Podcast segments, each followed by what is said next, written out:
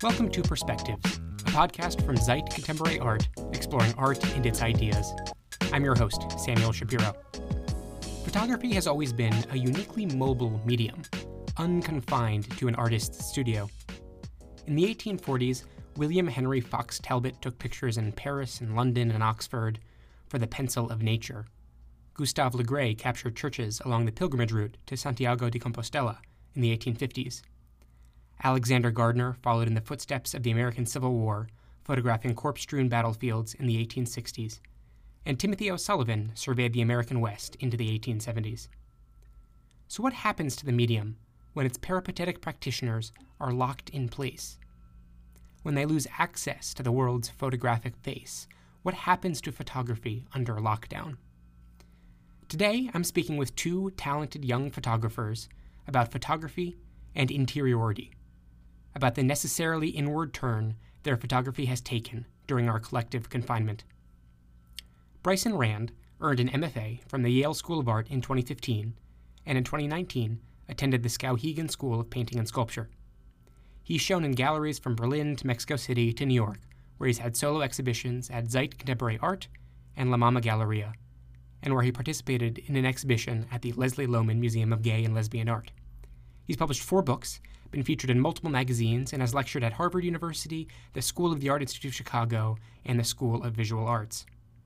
Res received an MFA from the Yale School of Art in 2017 and has shown throughout the United States and Europe. Their work has been featured in Aperture, the Paris Review, Cultured, and W Magazine.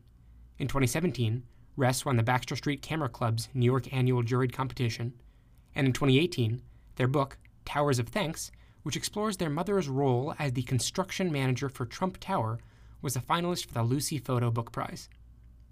I asked Res and Bryson about their practices, the impacts of lockdown they've experienced artistically and personally, and the state of photography today. This episode is presented in conjunction with Zeit Contemporary Art's viewing room, The World Within Photography and Interiority, which runs online through December 31st. And now, it's my pleasure to share with you Res and Bryson Rand's perspectives. Thank you both for coming on the show. Thanks for having us. Yeah, thank you. So, I'm a dedicated listener of multiple art podcasts, perhaps unsurprisingly, but the minor absurdity of discussing a predominantly visual medium through a purely auditory format isn't lost on me. I'd encourage everyone listening to check out Zeit's viewing room to see excellent examples of your recent work but for those who might not have done so, can I ask you both, perhaps you can start, Bryson, to say a bit about your process and to describe one of the photographs in the show? Okay. Um, well, for the the works that are on view in the the viewing room have all been made in the past uh, six or seven months since being in various forms of quarantine and lockdown. Um, they're of my husband Ryan and our friend Patrick McNabb, who's a photographer as well, who's like part of our quarantine pod. Um, and they really just kind of came about uh, through necessity, you know, being someone who photographs people uh, in studio, out in the world, in various, you know, situations. I was completely cut off from that. Um, and my husband Ryan became my sort of willing model. uh, he typically is not in, super enthusiastic about being photographed, but um, I think he took a little bit of pity on me. Uh, and I think maybe the the first picture that I I remember making of him that I was excited about is the one titled Ryan Eclipse. Uh, he's he was usually how they come about. I would sort of see him walking through some sort of like dramatic light in our apartment, which we get a lot of because we have a bunch of windows. Um, and he had just shaved his head bald. It was like his first quarantine haircut. Um, and there was just this really uh, beautiful line of light and shadow falling across his face coming uh, from the window in my like studio in the apartment where i'm recording right now. Um, so he's like kind of in in three quarter profile looking towards the light.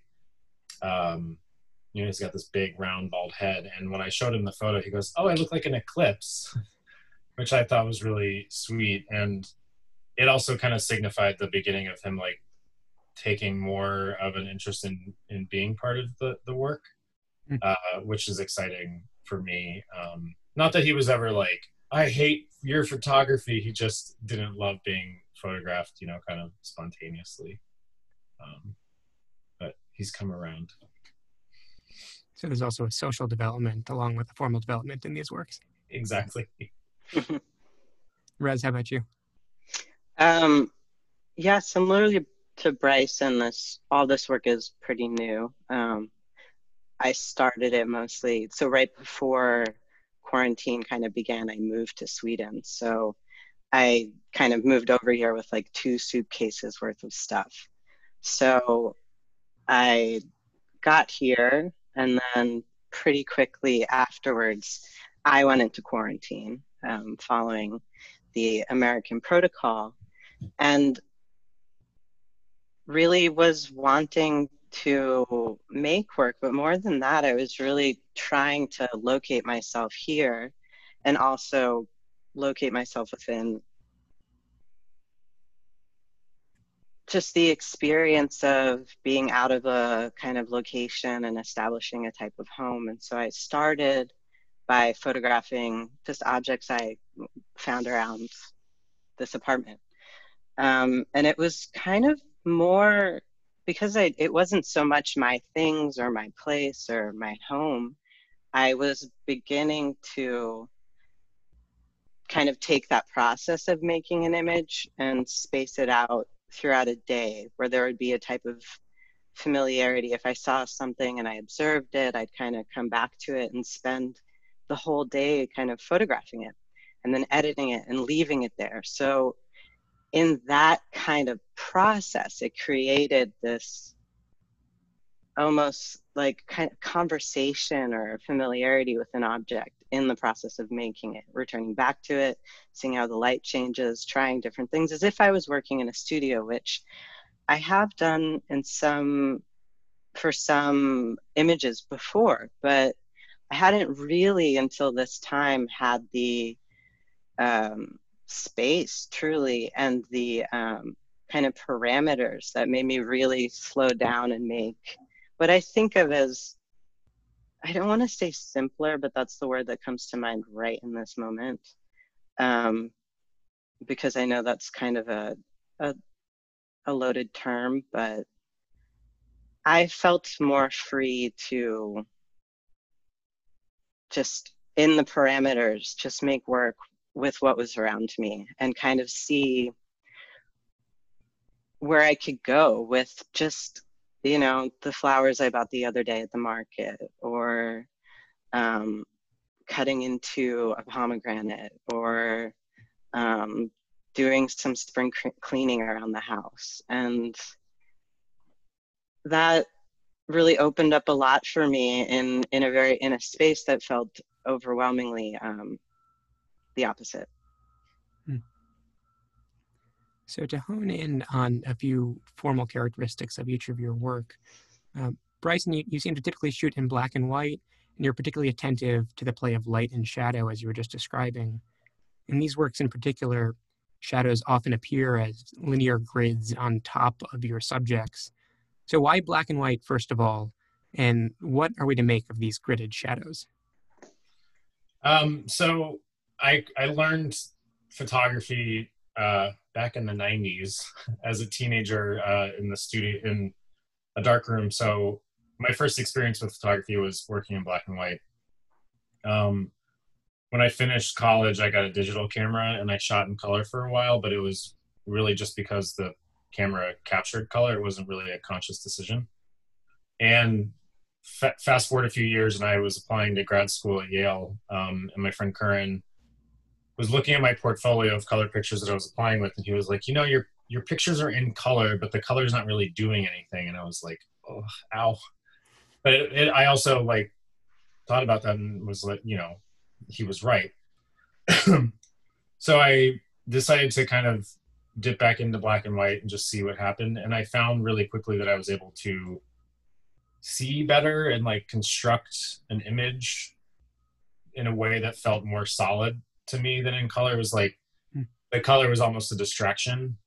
Um, and then as I continued on in grad school, I was thinking a lot about kind of uh, being in touch with specific histories. You know, as a as a gay man, there's a, a, a lot of history of loss, um, that came before me that was like occurring while I was growing up. And I thought black and white sort of situated the work in this almost in between space. It wasn't, it didn't look like pictures from, you know, the, the 50s, 60s, 70s, but it also didn't look specifically like 2015, you know, or whenever I was making the work.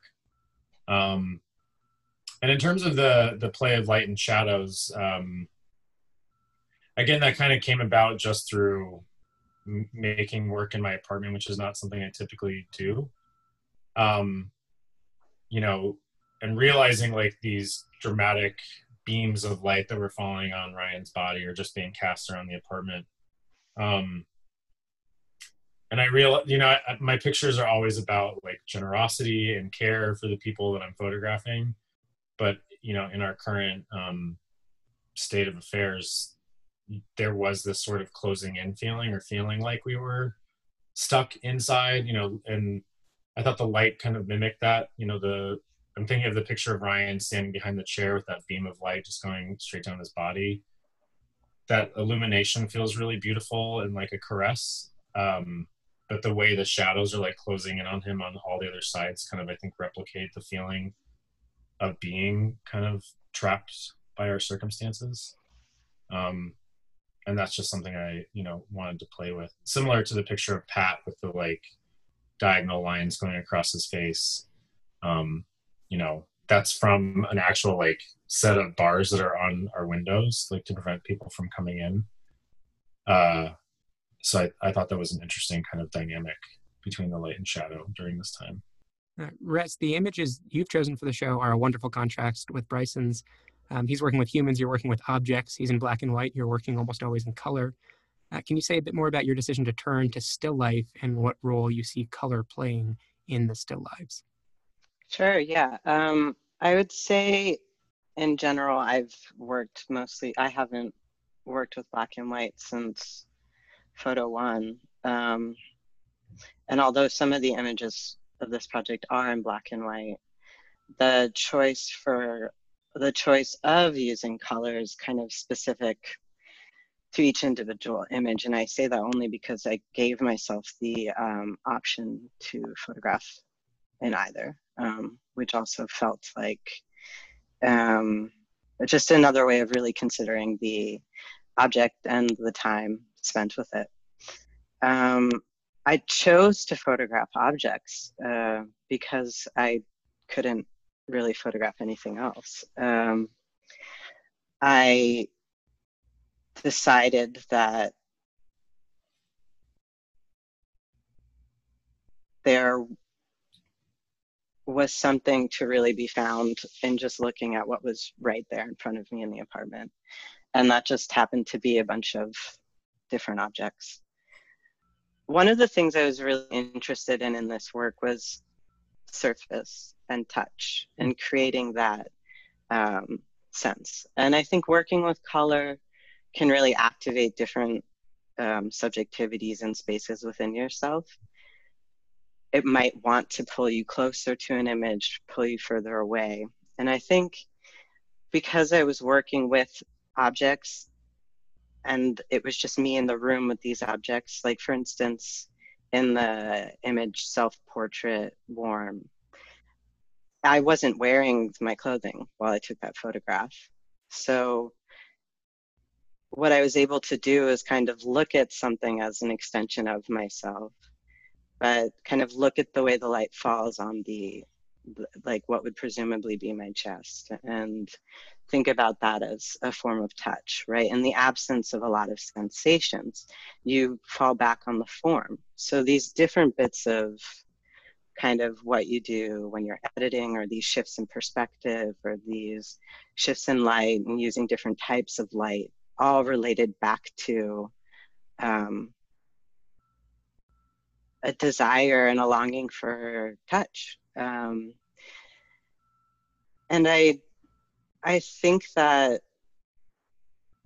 that's actually something that's a part of my practice at large. I mean, with every, I'm a project based photographer. So the way that I enter into making the images for each project formally are different based on the experiences of being in various different spaces and what I'm kind of trying to communicate, and that shifts throughout actually each project, um, giving myself different modes and languages to express as much as I feel I need to, um, or that is appropriate for what I'm trying to communicate. And since in this case there was no overarching kind of narrative, I did have this freedom freedom to really just focus on these kind of simple or I keep using the word simple, maybe I'll just stick with it.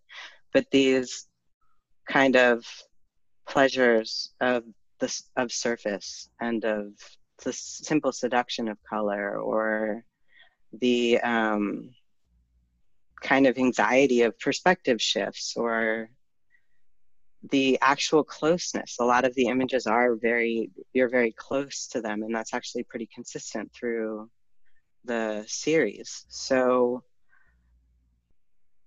i think maybe i think above all the through line is just this kind of longing and desire to get close. But then also the creation of a type of presence to just kind of be with the object and in the space and communicate what it just felt like that particular day to be looking at this particular thing and have that be um, celebrated in a way with its odds and ends and imperfections and anxieties and just kind of like i said celebrations.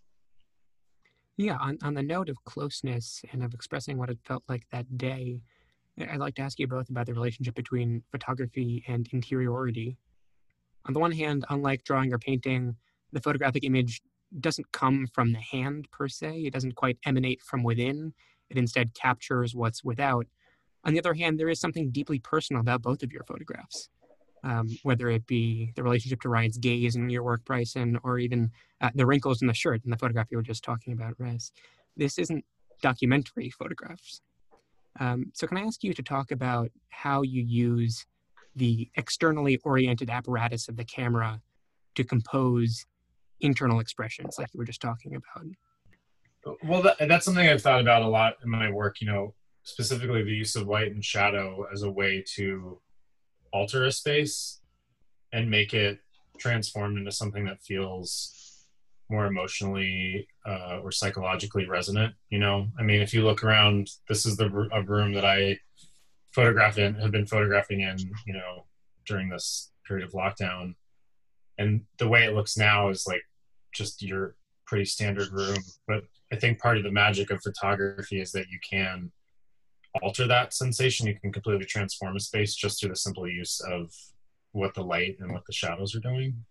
Um, and that's something I've been interested in, you know, for years in, in terms of my work. Um, and I think, you know, I don't, I don't want to put words in Res's mouth, but I, I think I find a commonality in our work in sort of this idea of making a record almost, or like this undeniability of our experience through photography. You know, there's an, an immediacy to it um, that I think you know heightens all those those sensations. Yeah, I would say that um, the majority of my work looks nothing like the what it actually looks like when you're in the room with it. And I I I personally spend a lot of time um, not in an obvious overt way, um, working with images in post and returning to them and lighting them very specifically. So I actually wouldn't say that there's it it's not the complete like for instance like in that self-portrait that I was speaking to earlier, it's a couple of different light sources and the way the flash hits the edges of the shirt, you can see movement in it. So you see this type of blurring, and then you see the natural light hitting the texture of the shirt, and the way that different shadows create different like different perspectival planes or shifting to black and white, which then flattens the whole image. That kind of and it, it it's a completely different way of thinking about depth or thinking about um, difference in terms of light and color, right? If that particular image of um, Judy's Sappho through a seltzer glass, for instance, was in black, it was in color, it you wouldn't be able to take it all in um, optically. There would be no way to to do it because it's three different light sources. And then, I mean, actually, the picture actually wouldn't even exist on its own because it's a bunch of a whole bunch of different pictures combined. Um, and so that I think for a lot of us, we're doing all of these different things that are not really perceivable once you have the final image. And the process of that for many of us is hugely significant. And if we think about interiority and subjectivity, I, and especially as in the case for Bryson and I think about queerness, which of course touches us differently, the whole process of getting to what you see on the surface and the whole reality of dealing with what is interpreted on a surface versus the kind of process that goes into it or the reality behind it. Um, and and what goes into the making of a photograph i think is pretty si- significant for me i can say. As a queer person whose queerness is not necessarily as legible in the subject matter i definitely think of the way that it enters into the process of making. And even so as bryson's talking about care and generosity and the way that you create these images and, and I, I think about that too in the work that i do it's it's there are always remnants of it in the image and there are always kind of remnant there's little bits of all these kinds of processes and things and one of the reasons why i loved working with objects or kind of working with these little bits of light or these little bits of um, kind of whatever is around you there's it, it it it acknowledges all this other stuff that goes on around it. Um, and it is you know we're talking about bryson's work and the light and the feeling of confinement. It it's not depicting right? It's the interior but it's the implication of the outside world. And in the case of my work it's the implication of the inside world. It's not literally in front of you but there's it's it's um again pulled to the surface right? We work with services with photography but you can feel it. You have a sense for it. And i do think that that's happening in the creation i wouldn't separate it so much from the act of making a painting necessarily for for me um, or making a sculpture. When you're thinking about flash and the way that you're bringing texture you're creating those shadows you're creating that depth. I just think sometimes creating this separation between painting and photography and sculpture can maybe not for the other mediums but for ours will kind of reduce the type of work that goes into it because it's a completely different process and one that I don't know how helpful it is to kind of separate it because there's so much within what we're doing. Do you, do you know what I mean? Yeah. And I, it's funny you say that because photography is kind of always like the bastard child of the other arts, which I think a lot of photographers sort of self impose at, at this point. But, you know, in thinking of what you were just saying, like, um, I can see in your work like the physicality of you moving and like engaging with the the objects or the even you know when you're photographing people.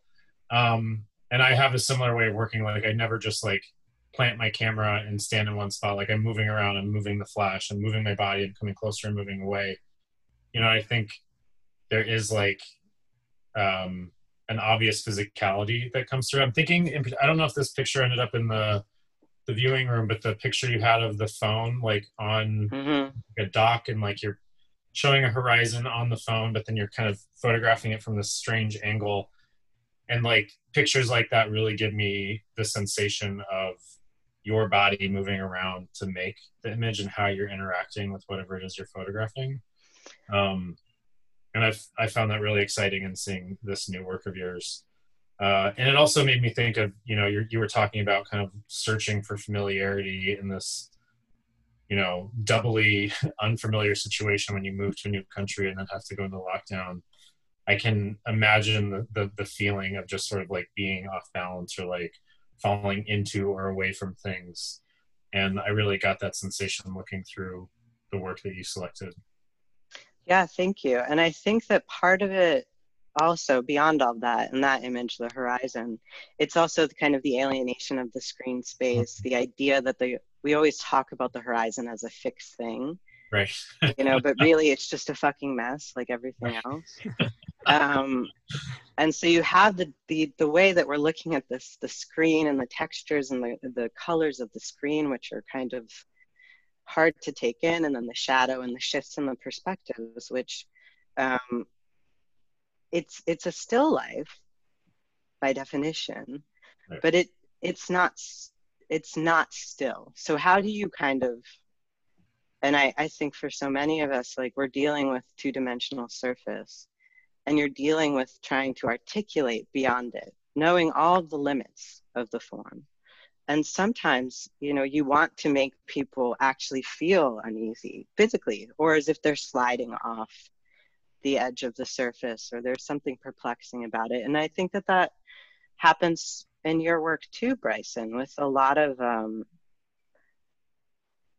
it, it's not the activation for me isn't just in the shadow and the light which is certainly there but it's also i can too feel you moving but it takes on a a kind of significance in that you feel of the environment mm. so the lens isn't so far away. There are things that are kind of interrupting the frame. It feels and, and I think this is another interesting aspect of like the objective photographer or the distant photographer or how do we formally introduce subjectivity which you know can be the elbow creeping in or the edge of a door or different ways that let you know that there it isn't just the lens and then the world you know there's there's something happening between these planes.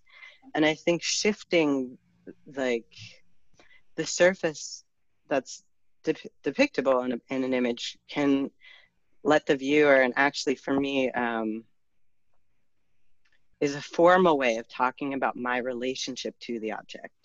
Right. so it's not just in the choice of subject matter right? If we talk about the tenderness you were talking about the light falling on ryan or you know the decision for for me to kind of flatten something into black and white or these are all ways of kind of introducing our subjectivity as well as um, for me a, a way of a way of trans not it's not just translating it's it's the act of making the image where the meaning comes out. It's not so much what you're looking at so i wouldn't say that it, it's as simple to separate photography and painting as if we just go in there with this tool and we just snap something right Wouldn't it be nice if it was that easy?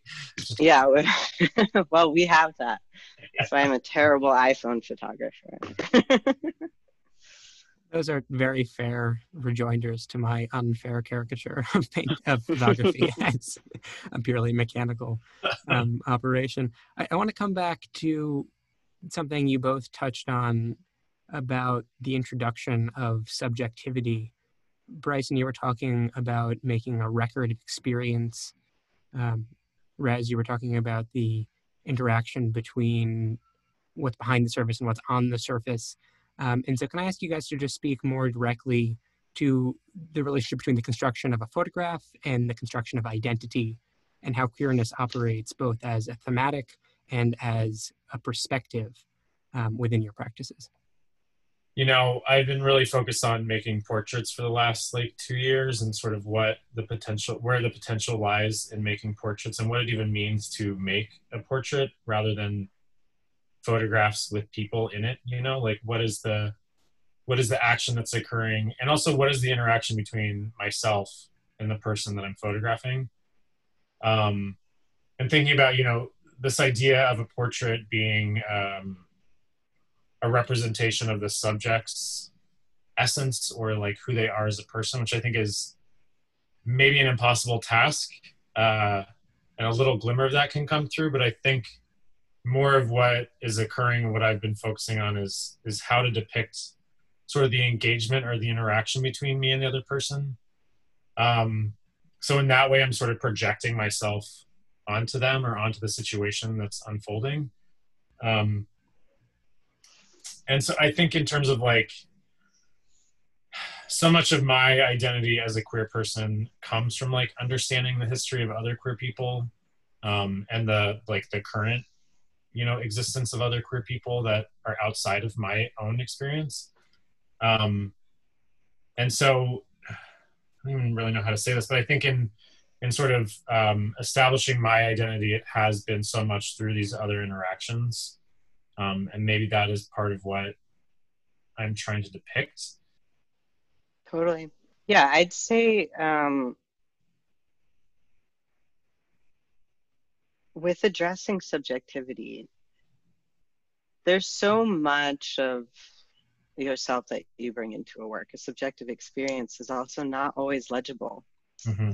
to yourself and to others and i think for myself um, where my queerness comes in as as someone who has studied uh, and really ad- kind of always admired different um, expressions of queerness through photography and a slew of other mediums. Um, it's it's very varied, and it and it should be. And um, I, for me personally, like I actually rarely get asked about my queerness as it relates to my work, and I, in a lot of ways, can understand why. Um, because I think we focus a lot on subject as it relates to a discussion of our subjectivity. In this work, I've made some choices where you can see there's a type of humor. Growing up queer, for instance, a long glare from someone, and this is without knowing anything about cruising, was like the world to me. The world, the outside chance that someone else was communicating, this was before the internet, was communicating something to me was huge. So, what is queerness and what is subjectivity? Like the desire to look at something for a very long time for me in this, what seemed as kind of would could be conceived as a type of secretive moment was a huge, huge world to me. So, just kind of creating a long stare or there being this kind of unanswerable question or um, and and I'm, I'm I'm now trying to relate that back to form and trying to think about the images that were selected and how I could really give you a specific example of it.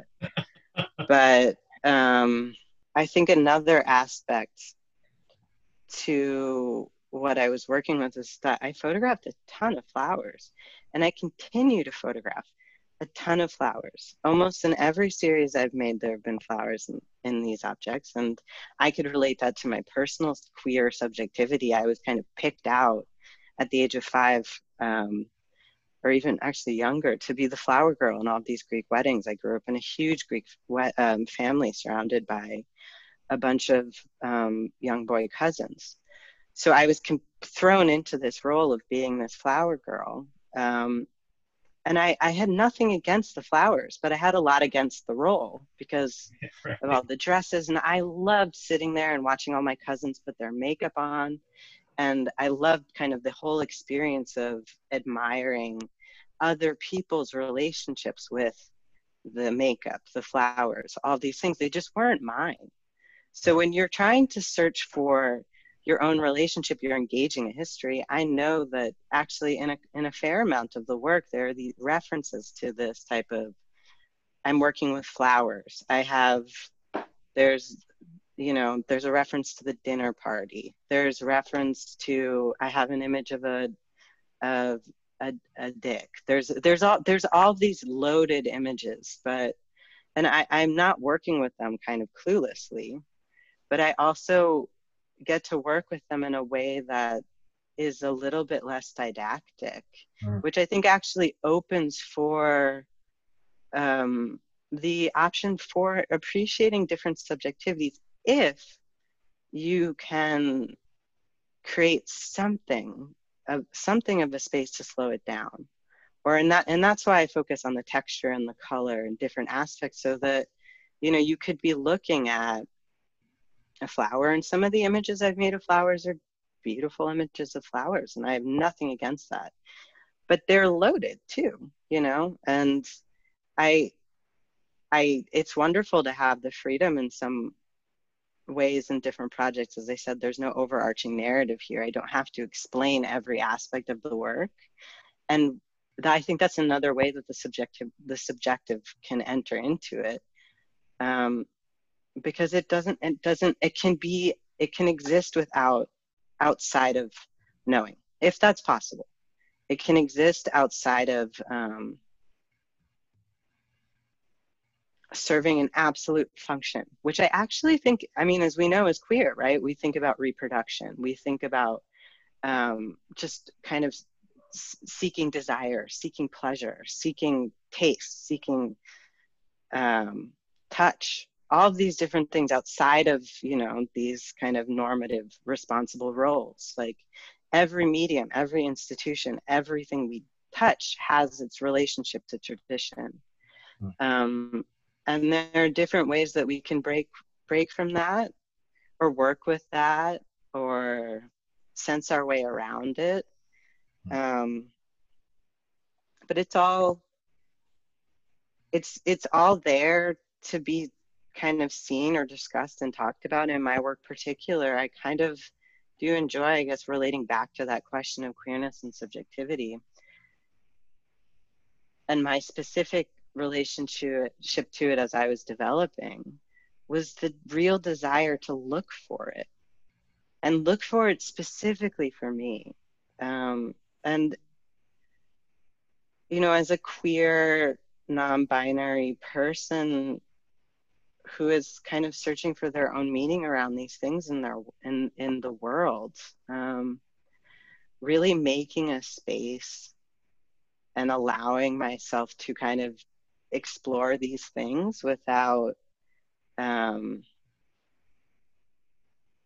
or not without you can't escape any of these any of anything but you can give yourself the permission to make new meaning and meaning for yourself and share that meaning with the hope that other people will connect to it right you know it's interesting what you were saying Res about flowers in your work and I, I think I have a similar relationship to water in my work. Like mm.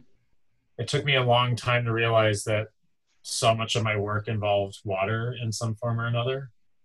And thinking back, you know, like you were thinking of as being a flower girl as a young child, and I was on the swim team, uh, mm. you know, starting elementary school, and like the water to me was like the place that I could escape and sort of like be in this silence and like be in my head and not worry about you know am i fitting in? Is this like obvious you know as like a kid who was struggling with their identity and their different you know quote unquote difference? Um and so yeah like thinking about the potential of water as a symbol uh in so many ways but how it kind of relates back to such a personal experience for me um has been like it's been an exciting thing to embrace. And it's like not when i'm when i'm photographing a waterfall or a landscape i'm not specifically thinking about being queer but i think the way it ends up functioning in that body of work it like takes ideas of uh, landscape photography and like switches them around a little bit. Um, and some you know that's an exciting uh, exploration to to be a part of. Um, yeah. and like I, when I think of flowers in your work, I immediately go to the pictures you made at Pulse, um, all the memorial flowers, and like that is like so specifically related to our experience.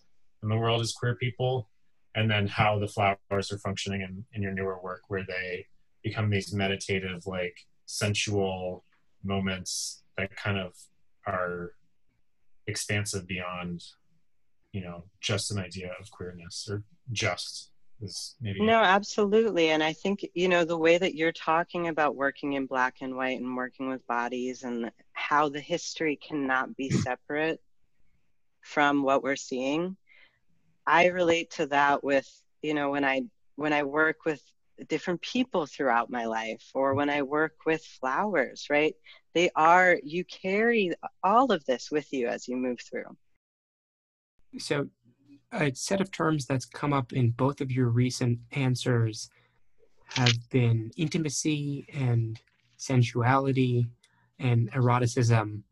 Um, and I wonder if either of you could speak to photography's unique relationship to the erotic. I, you know, go back and forth between wanting to make work that is like explicitly about desire and intimacy and sexuality and like intercourse um, and then finding other ways to explore and express sensuality that don't rely on erotics you know like in the landscape or uh, just in sort of the even when i'm photographing other people there's an there is a celebration of like the texture the skin the hair the doesn't always have to rely on erotics, you know, or like a desire for sex.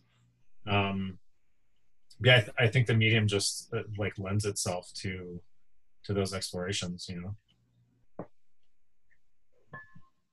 Yeah, I'm not gonna. I can't tackle the medium as it relates to erotics, and because it's just way too big. Not only is it something that informs erotic gaze, erotic consciousness, the construction of what we are supposed to desire, how we're supposed to desire it, um, where we're supposed to desire it, when we're supposed to desire it. I mean, it has a whole, whole, obviously very complex history of um, really reducing a lot. And there, I, I, we're both conscious of the dangers of all of it. So I'm going to just move the history of the medium aside and then think about different erotics as it relates to our work. Perhaps not saying that it's not in conversation with all of these things, but or, or with the history, acknowledging all of that. Um, but I, I think what's interesting about when you give the option of an, an image as it relates to an experience is that people bring their own subjectivities into the interpretation mm-hmm. of what it is.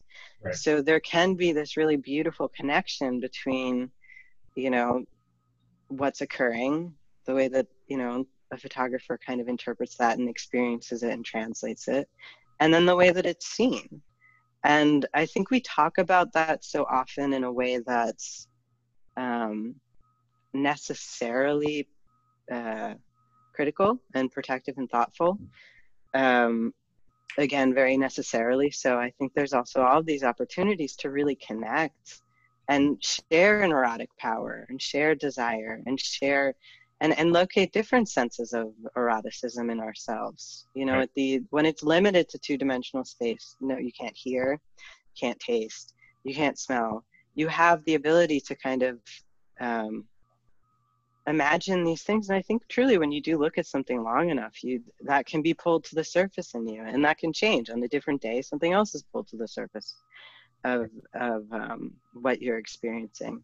And i think all of that is is very uh, erotic. And i do think the erotics can be found yes in color in the texture through a choice of using flash or using a natural light or and and this is beyond the subject right? The the choice of subject Right. So I, I think that there are so many different ways that we can pull on erotics, which is really sensuality. Yeah. And and and I do also think there's power in removing it from objects, or removing it from the kind of well-worn path of the objects we think of as delivering us, delivering us to some sort of desire-related space. That's, um, I think there's a real power in um, using a different type of vocabulary, different type of perspective, and creating different forms and spaces to access pleasure. Right. And and and access it out, outside of at times the even the subject, if we can do that. Yeah. Well, to pivot away from both of your own practices, um, I have a few questions just about the status of photography today. In many ways, everyone has become a photographer of their partner, of their domestic still lives, of their interiors right now. I'm not on social media, but I gathered that for a while people's feeds were dominated by at home photography. Um, so, how, how do you describe the position of your work in relationship to mass iPhone photography? What work does your work do differently? Um, you know, this is a conversation that comes up a lot. Uh, I actually was just giving a, a lecture to, a, or like a artist talk the other day to a class, and somebody asked that, you know, like, what's the difference between the type of work that I make and like, you know, Instagram photography? And um, when I was in grad school, I was in a class with John Pilson talking about this, and you know, he brought up the fact that these kind of arguments about the saturation of photography in our world um, have been going on, you know, since like the 20s and like Walker Evans' time. Uh, so it's not it's nothing really new. I think it continues to shift and evolve. But he put it really simply, you know, the idea that you know photography is like an art form can't separate itself from like the rest of photography, all the other images we are saturated with.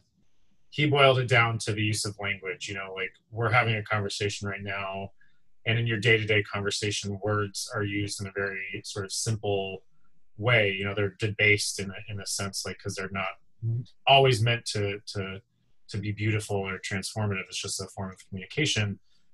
But that type of language and poetry or prose and literature exist in a different way, right? They're using those same elements to to elevate and to transform or to bring the reader or the viewer into in, in a different place. And I think the intention behind my work is how I make that separation. You know, I sometimes my work ends up on my Instagram feed, but for the most part, the intention when I'm making a picture with my phone for Instagram, say, is very different than the engagement and the intention I have when I'm making work, you know, for the purposes of art. A lot of what you're saying, Bryson, resonates with me. Um, photography is such a vast medium, and it's happening. Like I, I have a feeling because a photograph was made of it. There's just all these different things going on photographically that I, I couldn't even I couldn't really begin to to speak to any of it, uh, all of it. I, I know that the a lot of the work that I've made is in dialogue with the function of photography, and I I photograph screens a lot. I've used projects that engage archival material. I think about the evolution of photography and the way that it is used to create meaning and we kind of connect to these various different objects. I'd say for myself personally, you know, you kind of make peace with the fact that someone may just you think about a, a, an image on a wall someone could literally just not even look at it or walk right past it and i've made peace with that and especially on the internet just literally just zoom right past it who cares? That's not who i'm making work for. And it's just kind of a reality you accept just as a human. You could walk down the street and someone doesn't look you know it it's it, it's not something that I, I try to let take up a lot of a lot of space in my my concerns about how I need to make images or my fears about whether or not it's going to be seen or understood or that it's in a, a greater competition with now the millions and millions of images that we have just around us in a, one, a given week.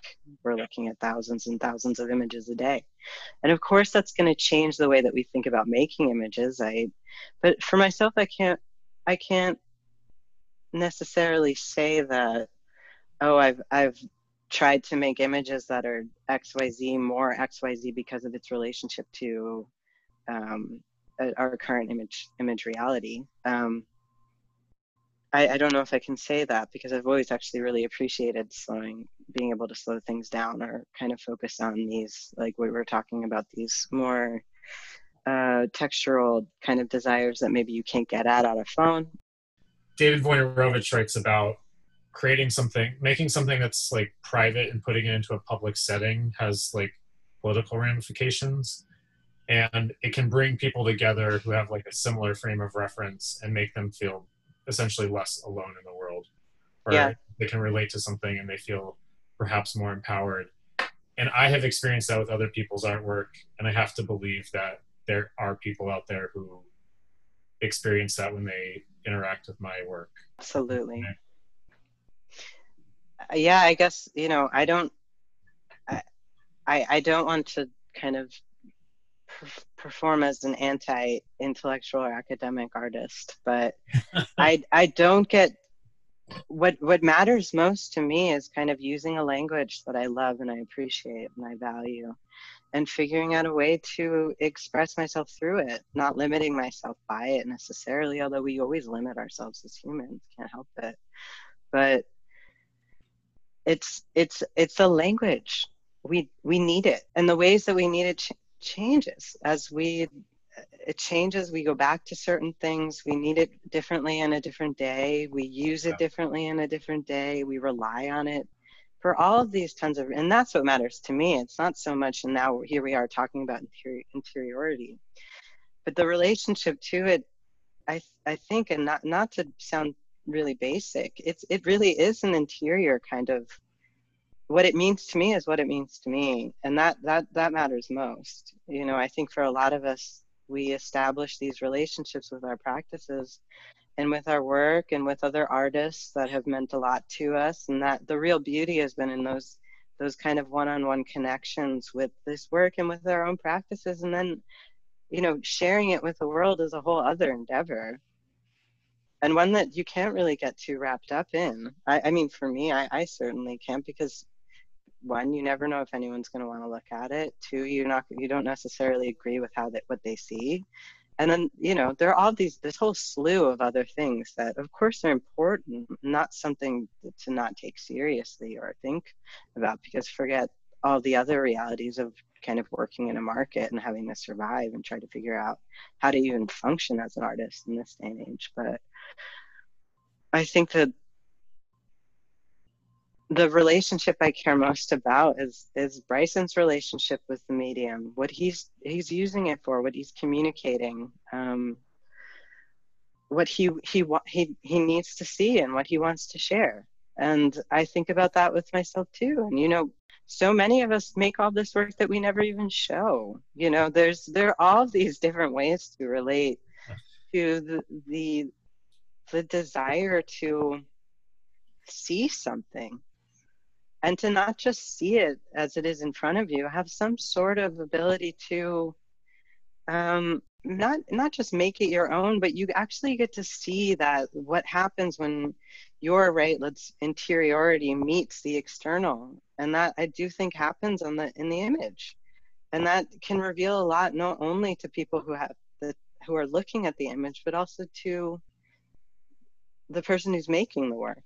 Right right yeah, and I think there's actually an excitement in sort of letting go of wanting to control how people interpret the work. And I like one of the things I love is in studio visits or, you know, having conversations with people about my work or presenting my work and the things that people notice and the way they react to the work that is like totally outside of of what I was thinking or what I would have, you know, thought was like the the most impactful part of like a particular photograph.